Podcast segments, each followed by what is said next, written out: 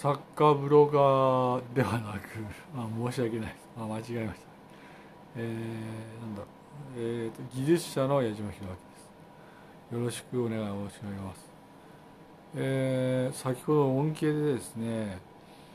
映像系と音系とディスク系は、アプリケーションでチャンネルがあるというふうに伺いました。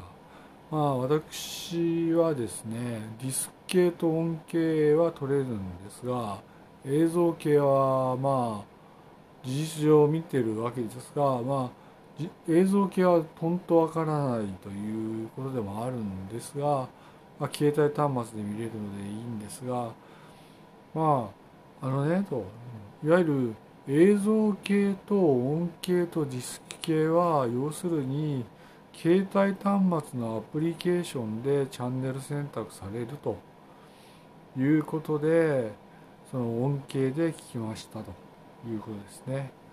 それで皆さんふるってですね、チャンネル選択をされて、その良い情報を取ってくださいと、私からもその提案をします。人間の人生というのはこういうこともあるんだなと。1億人がね、避難をした状況下でね、我々3000万人はね、日本の本土で暮らすんだということで、しっかりやっていこうと思いますね。そうですね、議論は尽くされているし、いいのではないかと思います。それで映像系と音系とディスク系はアプリケーションでチャンネル選択できると、音系で聞いたのでチャンネル選択をしましょうと